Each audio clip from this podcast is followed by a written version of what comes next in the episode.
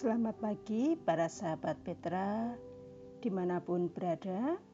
Bagaimana kabar panjenengan hari ini? Semoga dalam keadaan sehat dan sukacita. Berkat dari Tuhan kiranya senantiasa menyertai kita semua. Pada program Embun Pagi hari ini 9 Juni 2021 bertemu kembali dengan saya Pendeta Prajayaning Tias dari GKJ Nginto-Ento, Moyudan, Sleman. Kita akan bersama-sama merenungkan firman Tuhan yang hari ini terambil dari Galatia 5 ayatnya yang pertama dengan tema besar memasang lukisan Kristus yang disalibkan. Baik, sebelum kita bersama merenungkan, kemudian juga mengimplementasikan dalam kehidupan kita hari ini dari firman Tuhan yang terambil dari Galatia 5 tadi. Mari kita satukan hati kita terlebih dahulu di dalam doa. Mari kita berdoa. Tuhan Allah pencipta pemilik semesta ini kami datang kepadamu di pagi hari ini Terima kasih saat Tuhan memberikan kepada kami kesempatan untuk menikmati, menghirup udara kehidupan daripadamu. Setelah semalam kami beristirahat dan Tuhan memberi kami waktu untuk kami memulihkan tenaga kami, memulihkan segenap apa yang ada dalam tubuh kami ini. Dan hari ini dengan firman-Mu berkati kami semua Tuhan, dan pimpin serta tuntun melalui roh kudusmu supaya berkarya dalam hidup kami ini. Kami siap untuk mendengarkan, merenungkan firman-Mu, dan jadikan kami seturut kehendak-Mu. Dalam Tuhan Yesus Kristus, doa ini kami panjatkan. Amin. Sahabat Petra terkasih, kita akan baca terlebih dahulu ayat perenungan kita pada hari ini dari Galatia 5 ayat yang pertama. Yang demikian isinya. Supaya kita sungguh-sungguh merdeka Kristus telah memerdekakan kita. Karena itu berdirilah teguh dan jangan mau lagi dikenakan ku perhambaan Demikian pembacaan firman Tuhan hari ini. Berbahagia dari kita yang mendengarkan firman Tuhan dan yang melakukannya dalam kehidupan sehari-hari. Sahabat Petra, salah satu pelukis Indonesia yang terkenal yang juga disebut sebagai maestro adalah Raden Saleh Syarif Bustaman yang juga dikenal sebagai perintis seni rupa Indonesia. Hidup di tahun 1814 eh, sampai 1880. Dan salah satu karya yang cukup terkenal di kalangan para pecinta seni rupa yaitu karyanya atau lukisannya yang berjudul Penangkapan Pangeran Diponegoro. Hmm, kalau para pendengar ingin tahu kisah di balik lukisan tersebut, para pendengar bisa mencari informasi eh, dari Google ataupun dari mana saja tentang lukisan penangkapan Pangeran Diponegoro. Banyak lukisan-lukisan yang tentunya dari karya-karya para pelukis-pelukis bisa merupakan ungkapan pengalaman dari si pelukis. Bisa juga lukisan tersebut memiliki pengaruh yang cukup besar bagi si pelukisnya. Lantas, bagaimana dengan lukisan tentang Kristus yang disalib?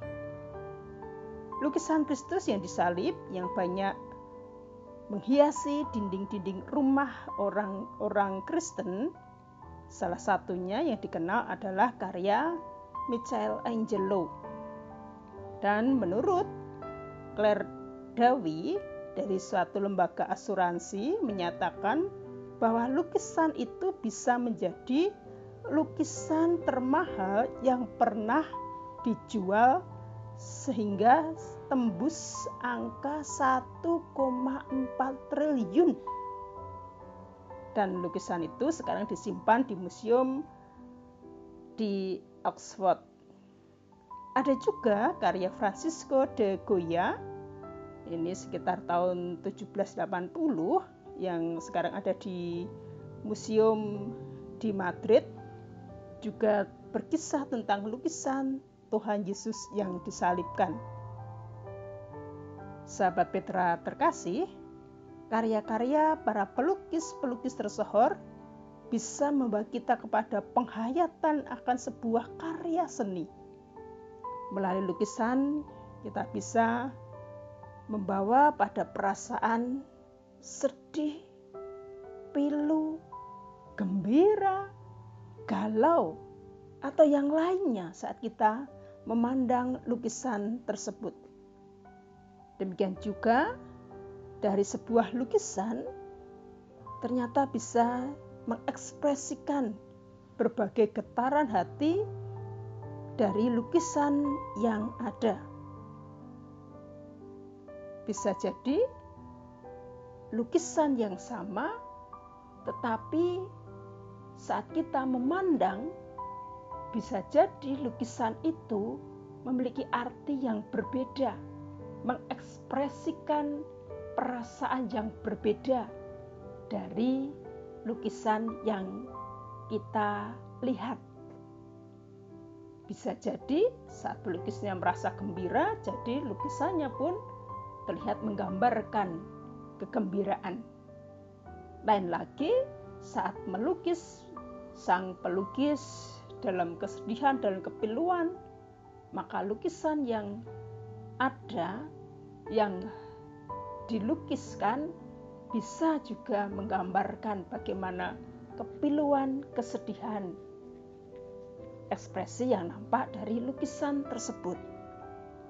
Perasaan yang tersirat dari sebuah lukisan, sehingga ada yang mengatakan sebuah lukisan mengungkapkan berbagai perasaan, baik dari tokoh yang dilukis ataupun yang melihat, yang melukis itu sendiri. Dalam artian, banyak makna yang tersirat. Lantas, bagaimana dari kisah Galatia 5 ayat yang pertama yang di sini adalah karya dari Paulus. Paulus menggambarkan atau melukiskan bagaimana pelayanannya di kota-kota Galatia. Selayaknya ia memasang lukisan Kristus yang telah disalibkan. Memang orang-orang Galatia tidak secara langsung menyaksikan kematian Kristus, menyaksikan bagaimana Tuhan Yesus yang disalibkan. Namun, sahabat Petra yang terkasih, meskipun orang-orang Galatia tidak menyaksikan langsung, bukan berarti orang-orang Galatia ataupun Paulus sendiri tidak memahami arti kematian Kristus dengan disalibkan. Sebab melalui pewartaan, melalui apa yang disampaikan Paulus, melalui khotbah-khotbahnya, Paulus bisa menghadirkan kisah salib tersebut bukan sekedar jadi sejarah masa lalu, namun menjadi kenyataan dari masa ke masa, bahkan di masa sekarang ini pula. Kisah ini memang menjadi kenyataan tentang Kristus yang menebus dosa, kasih yang sempurna bagi yang membuka hati menerima dari tangannya anugerah hidup kekal. Paulus menyampaikan keselamatan hanya melalui Kristus. Dan karena itu ia juga menerima berbagai penganiayaan, berbagai penderitaan. Kita dapat membacanya di Galatia 5 ayat yang ke-11. Maka inilah yang membedakan Paulus dengan yang lainnya atau dengan guru-guru yang menyampaikan hal-hal yang berbeda dengan apa yang disampaikan oleh Paulus. Banyak guru-guru palsu yang juga menyampaikan bagaimana manusia harus patuh terhadap hukum Taurat supaya mereka selamat. Namun, keselamatan yang sementara, keselamatan yang ada di dunia ini, dan ini pun bisa kita alami dalam kehidupan keseharian kita. Kita diperhadapkan pada pilihan-pilihan untuk selamat sementara atau mendapatkan keselamatan kekal. Memasang lukisan Kristus yang disalib sebenarnya tidak sekedar sebagai hiasan belaka. Sehingga saat orang bertamu kemudian melihatnya, kemudian menjadi tahu bahwa pemilik rumah tersebut adalah orang Kristen, pengikut Kristus. Namun, bagaimana orang yang memasang lukisan Kristus yang disalib berarti benar-benar menempatkan Kristus supaya benar-benar dipasang dalam hati, dalam hidupnya.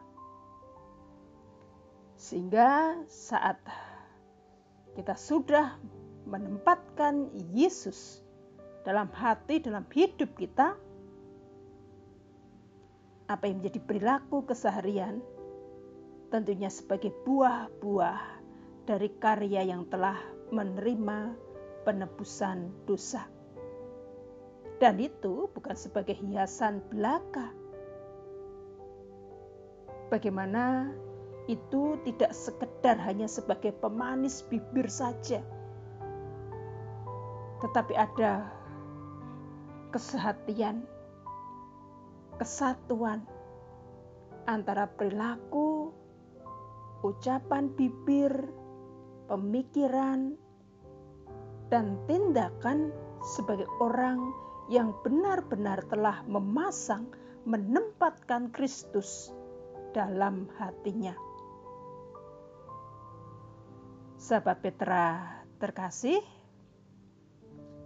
melalui penghayatan kita memasang lukisan Kristus yang disalib. Itu berarti kita juga menyatakan bagaimana hidup kita sebagai buah-buah dari kasih Kristus yang telah tinggal dalam hidup kita, dalam hati kita. Bukan sekedar pengakuan di bibir saja, tetapi hati kita pun harus benar-benar mengimani, meyakini, dan mempercayakan hidup kita sepenuhnya dalam kasih kuasa Kristus. Mari bersama-sama kita benar-benar memahami tentang memasang lukisan Kristus yang disalibkan sebagai karya penebusan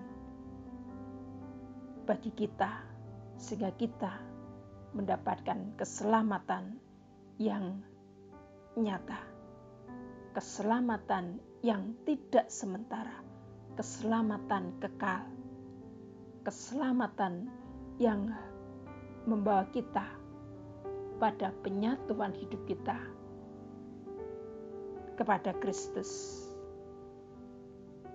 Kiranya kasih Kristus senantiasa memampukan kita untuk mengingatkan kita bagaimana kita yang telah memasang Kristus yang disalibkan tersebut dalam hidup kita. Amin. Mari kita berdoa. kembali kami datang kepadamu Tuhan. Kami berterima kasih. Saat Engkau mengingatkan kami untuk tidak sekedar sebagai pendengar firman saja, tetapi bagaimana kami yang telah menempatkanmu dalam hidup kami, sehingga kami dapat menyatakan kasih, menyatakan buah-buah dari hasil kami yang telah diselamatkan kami yang telah diampuni dosa kami ini dalam kehidupan keseharian kami. Melalui kasih-Mu, kami untuk kami dapat menjadi pelaku-pelaku firman-Mu, menjadi pelaku-pelaku kebenaran daripadamu. Engkau jauhkan kami dari segala mara bahaya, kecelakaan, dan sakit penyakit, tetapi senantiasa Engkau kuatkan kami untuk menjalani hidup kami seturut dengan kehendak-Mu. Terima kasih Tuhan, dan kami akan memulai hari ini, dan biarlah kasih-Mu yang senantiasa menyertai kami hari lepas hari. Dalam Kristus Sang Juru Selamat, kami berdoa. Amin. Demikianlah sahabat Petra, acara embun pagi kita di 9 Juni 2021. Kiranya dengan tema kita memasang lukisan Kristus yang disalibkan semakin menguatkan kita dan juga meyakinkan iman kita dalam Tuhan Yesus Kristus. Saya Pendeta Prajayaning Tias dari GKJ Ngento undur diri dari embun pagi saat ini sampai bertemu dalam acara dan kesempatan yang lainnya. Tuhan memberkati kita semua. Amin.